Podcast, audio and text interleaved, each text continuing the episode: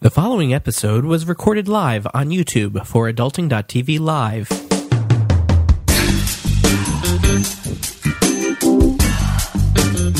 Welcome to Adulting, the podcast where we want to adult every day.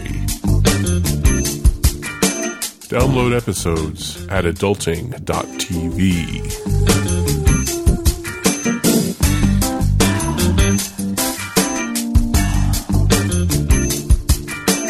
Welcome to adulting dot t v, and our guest today is Michelle Schroeder, and I'm here with Miranda Marquit as usual, and I am Harlan Landis. So, how are you doing, Miranda? I'm doing well. I'm excited because I love travel, I love new ways of travel, and I love road trips. So, I'm really excited to hear what Michelle has to say today. All right. So Michelle uh, has traveled with R Vs. I am really excited about this too, because I've thought about different ways to travel around and make it interesting. And then this seems to be something that's really cool. So Michelle, could you tell us a little bit about how you got started with this? Yeah, um, I love talking about RVing. So we started RVing in July of two thousand fifteen. We pretty much started it on a whim. Our house was for sale. The same week that we sold the house, we also bought an R V. And we mainly bought the R V so that we could travel back home, like on quick weekend trips and quick trips around Colorado, because we had just moved to Colorado. We really loved R V life, so we ended up like not going back home. We had a rental in Colorado at the time while we were searching for a home there after our house sold. Long story, really hard to understand, I know. So we bought an R V, and we pretty much never went back to the home. Like there was a good two months where we didn't step a foot back into our rental house. And we realized how much we loved RVing, so we decided to take it full time, and we've been doing it since, and it's been a little over two years now since we started. So how does this work with an R V? Where do you go when you go somewhere with the R V? There, I know there are parks, but what is it like to do that? So there's many places you could go. There's free camping and paid camping. Free camping would be like on public lands, like national forests, where you can camp for free, and then there's also like state parks where you could camp in a campground. Then there's R V parks where you can pay to park at a private company. There's also, you can also overnight at a Walmart or a Cracker Barrel. There's tons of different choices. Right now we are at an R V resort in Las Vegas. These are a little newer, I think, R V resorts, but we come to really like them because they're more secure. They're, there's more things to do if you're in town for other reasons. Like in Las Vegas, there's nothing to do outside right now because it's too hot. So here we have lots of pools and a nice gym that we can work out in. It's more like a home here, I guess, if you're at an R V resort, because there's other amenities there. And so what kind of people are you meeting as you're going across the country? Lots of different people. We meet early retirees, normal retirees, people who are still working, people who are working for other people, people who are starting their own businesses on the road, people who are living out of a van, people who are living out of huge like tour buses. A couple of months ago, we met a billionaire who lived in their R V. So there's definitely a wide range of people that you meet on the road. So what made you start doing this in the first place? I mean, you mentioned selling your house. You mentioned you loved it. Uh, you loved RVing and you don't want to go back. But what made you think, hey, let's sell the house and get an R V? like, um, I mean, what was the thought process there? So one thing I always like to tell people when it comes to choosing R V life, usually the first step is you like it. The second step is you have to convince your spouse to do it. So for us, it was Wes liked it, and then he had to convince me to do it because I was never interested. I'd never stepped foot into an R V. The first R V I had actually ever been in was the one that we bought. So R V life was completely new to me. I really, really love it. I love seeing new places. I love exploring new places. I love going on new hikes. I love hiking. I love eating at new restaurants. One thing that we like to do is, is when we get to a new town, I like to look on TripAdvisor and look at the top ten restaurants. We usually try to like knock as many of those out as we can. This way we can meet new people, also try new delicious meals and other things. And we just love everything about R V life. It's really great. So when you did go ahead and decide that this is what you wanted to do, how do you go about choosing the right type of R V, you know, in terms of size and capabilities? The right type of R V definitely depends on the person. There are so many different R Vs. For us, we started out in a Class B plus, which is pretty much a It's like a little bit bigger than a van. Since it was just a weekend thing, uh, we figured that was enough space. We could get into smaller places, get into more state parks and national parks. But uh, once we decided that we wanted to do it full time, we realized we need to get something a little bit bigger. So now we're in a bigger R V just because we have two dogs who pretty much need their own areas. There are tons of different choices, though. Um, like my sister and her boyfriend are looking at travel trailers. There are like normal sized vans where you just live in your van. There's no bathroom or shower. Um, we met a couple people who do that as well. There are huge fifth wheels where you need a huge truck to tow them. Um, it pretty much just depends on what you want. For us, we wanted a Class A because we needed more space. Plus, we wanted to tow our Jeep behind our R V. What are some of the costs that you've encountered and perhaps other people can expect? The cost can vary. We know some people who do it on less than one thousand dollars a month, and that includes the campground, food, gas, and everything like that. Then, like I said, we've met a billionaire, and I'm sure he travels much more extravagantly than the person who travels on less than one thousand dollars a month. So R V parks can vary widely. Um, you can camp for free somewhere. We know many people who only camp for free, so they spend zero dollars on wherever they park. There are R V parks that are like three to four thousand a month, even more sometimes. So it really just depends on what your budget is. Whatever your budget is, there's probably something for you. So now you, you talked about starting out by just like doing it on the weekends and having like a little R V, like the size of a van.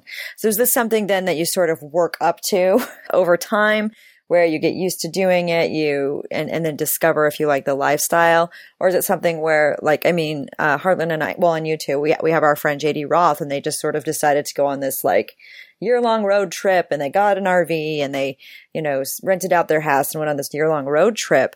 So, I mean, but you're adopting an actual, like, lifestyle where you live permanently in this R V. Is that correct? Yeah, a year-long road trip is great, but I definitely think there's a lot to see in the United States or even in Canada and North America in general. So I definitely think you would need more time to see everything. So doing it more permanently is something that I love because I can see more, I can take my time, which is really important.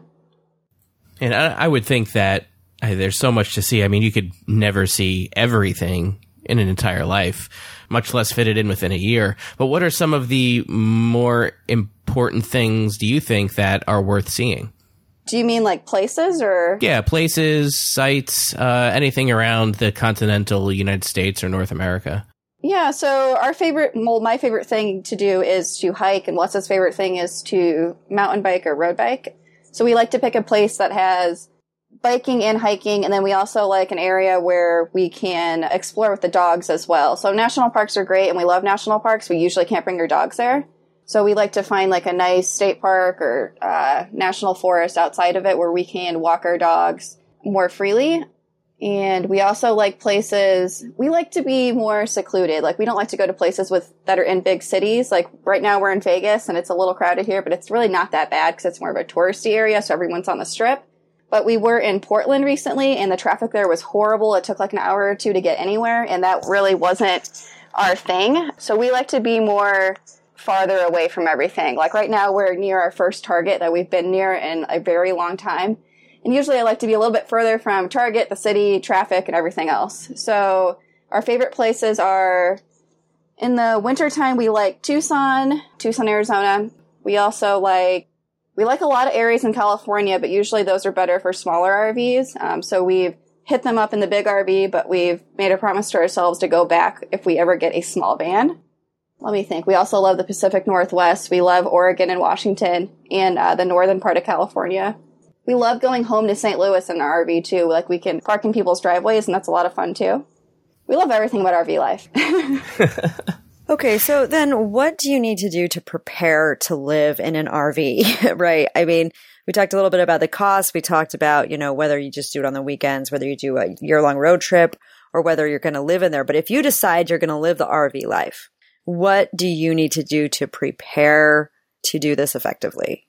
Well, I guess the first thing you'd want to ask is, are you going to do it full-time or part-time? If you're going to do it full-time, then um, you'll want to think about what you're going to do with your house. Are you going to sell it? Are you going to rent it out? Are you going to have someone house sit for you while you're gone? And then after that, if you're going to get rid of it, obviously you're going to have to get rid of a ton of stuff. Have a yard sale.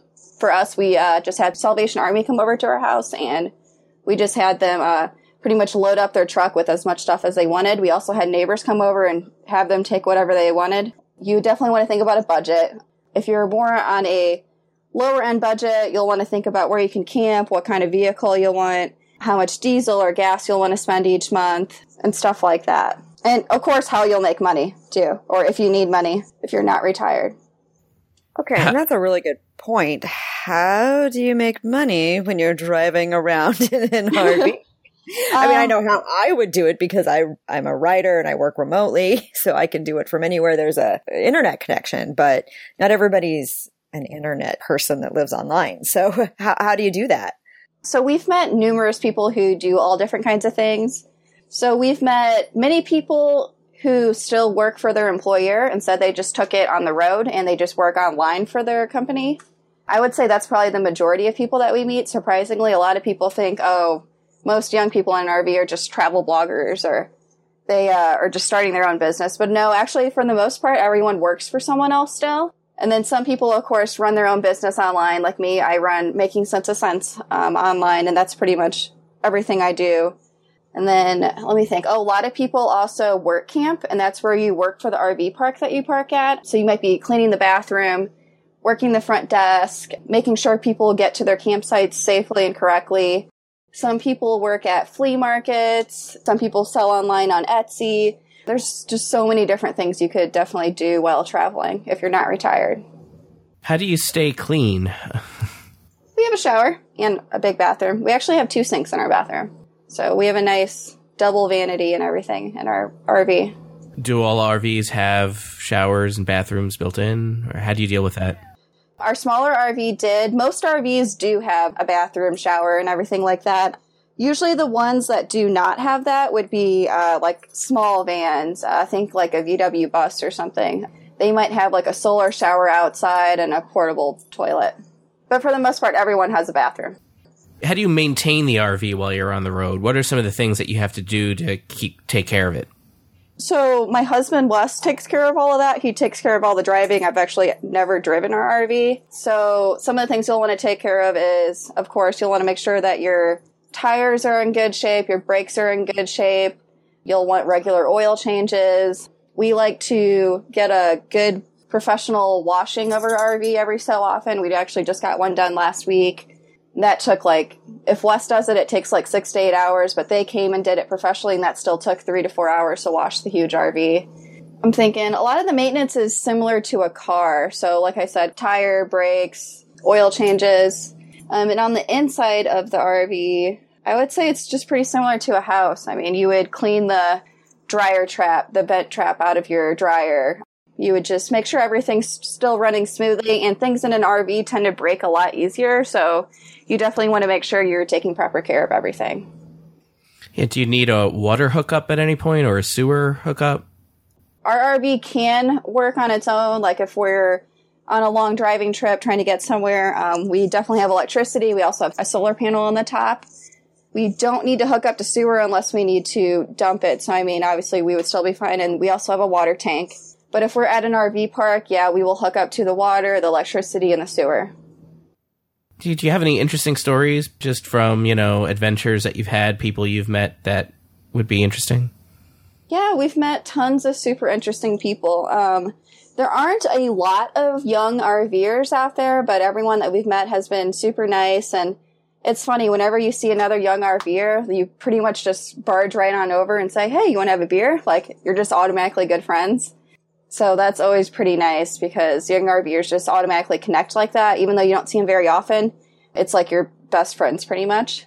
A couple months ago, like I said, Wes met a billionaire who we were parked next to for a few months. And that was actually pretty interesting because he lived in like a two and a half million dollar R V, has a house in the Hamptons, but R Vs the majority of his time. And he was pretty interesting.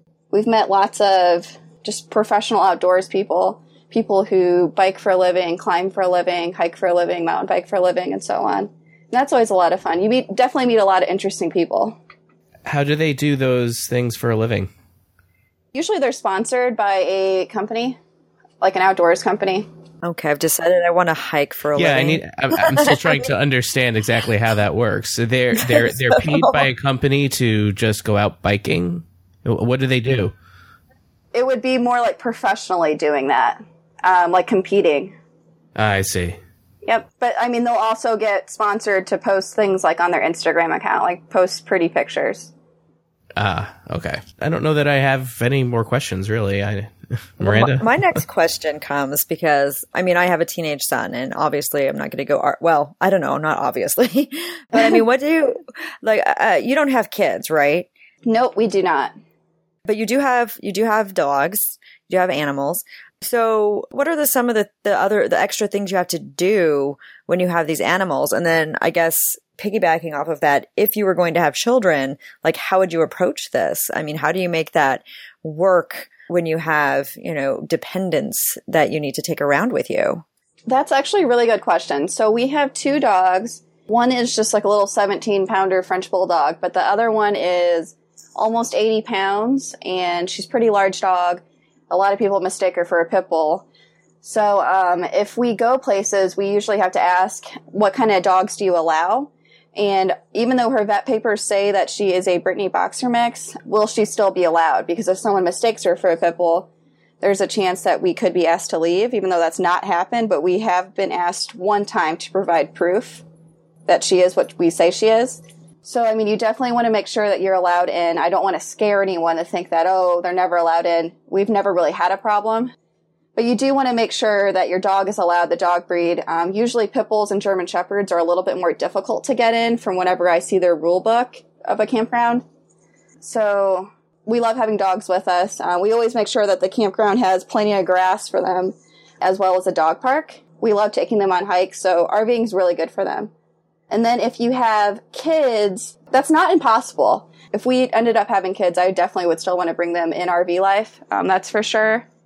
We have met a couple of families with kids. I interviewed someone on my blog who has, it's a husband, a wife, four kids, and two labs. And they do that in a van, a van-sized R V, which is pretty nuts to have six people and two large dogs. Um, and then we have also met someone who has, it's a mom and a dad, nine kids. The oldest kid is like eighteen and the youngest is like a year old. So they do that in an R V too. So it's definitely possible. They all road school, which is where you homeschool on the road and bring them to like national parks and stuff like that. So how has spending so much time on the road in an R V changed the way you look at life? I definitely look forward to life. Like I, I feel more refreshed to work each day knowing that there's something interesting out there to do. It's also, it's great meeting new people. Um, you meet all sorts of different people while RVing. I would definitely say my favorite part is hiking a lot though, because I can think of a lot of great ideas for the business and the blog while hiking. It's also great for the mind and great for the body. We really love everything about R V life and it's definitely positively impacted our lives.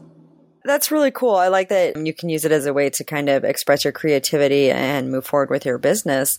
And then, of course, that means that you can continue funding your R V lifestyle. But what are some of the other ways that it's impacted your life other than like being able to do that? I mean, has it helped you learn new things about people? Has it helped you just kind of in, like see that greater, greater experiences just from being able to do new things?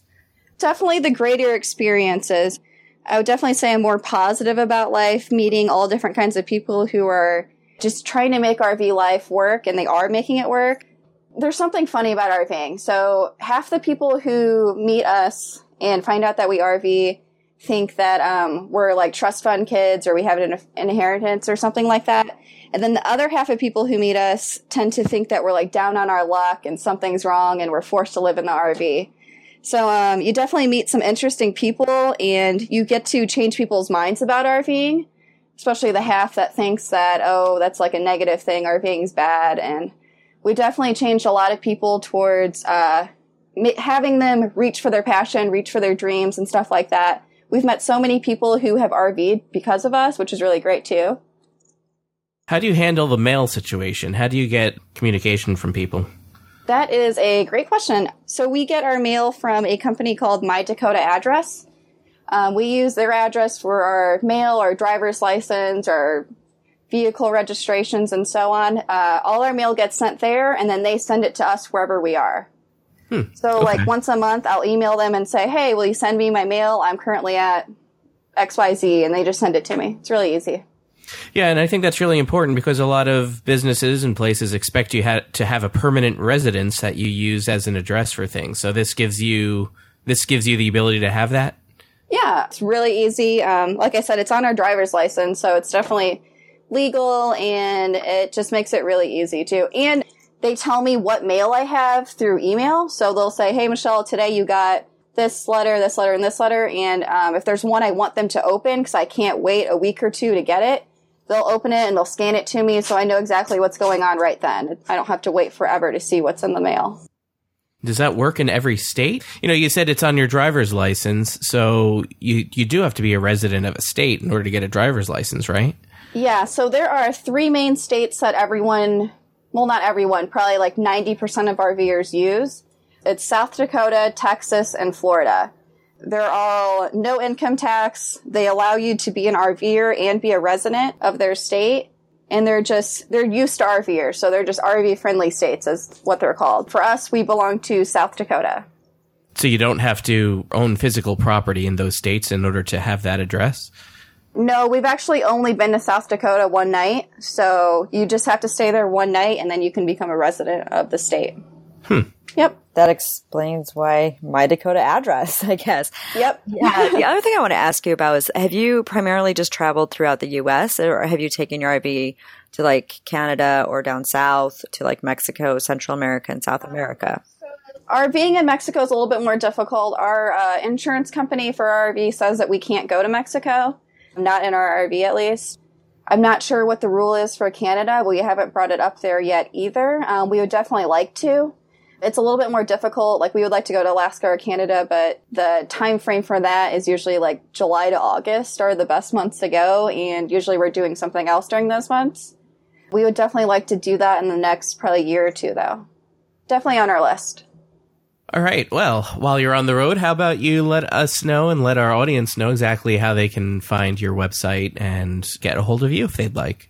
So my name is Michelle. Like I said, you can find me at making sense of sense dot com. That's making, M A K I N G, sense, S E N S E, of, O F, and then C E N T S dot com. I'm sure there will be a link because that's a little confusing. Um, and then you can also find me on Instagram, Pinterest, Twitter, pretty much everywhere. You'll be able to find me. If you go to Instagram slash Michelle Schroe, Instagram.com slash Michelle Schroe, you'll be able to find all of my RVing pictures, so... and C R V life. Excellent. Well, thank you for being on the show today. Yeah, thank you so much for having me. I love talking about R V life. All right. And if you would like to suggest a topic for a future adulting dot t v podcast, you can go to adulting dot t v slash ask and visit our website at adulting dot t v. You can find us on Facebook, the hashtag adulting community, and also subscribe to this podcast. You can do that on Apple Podcasts uh, by going to adulting dot t v slash iTunes. And, of course, on our site, there's links to all the different ways that you can listen, including Stitcher and Google Play. And uh, any other way that you can subscribe is most welcome. Please leave us a review. And until next week, remember to behave like a grown-up.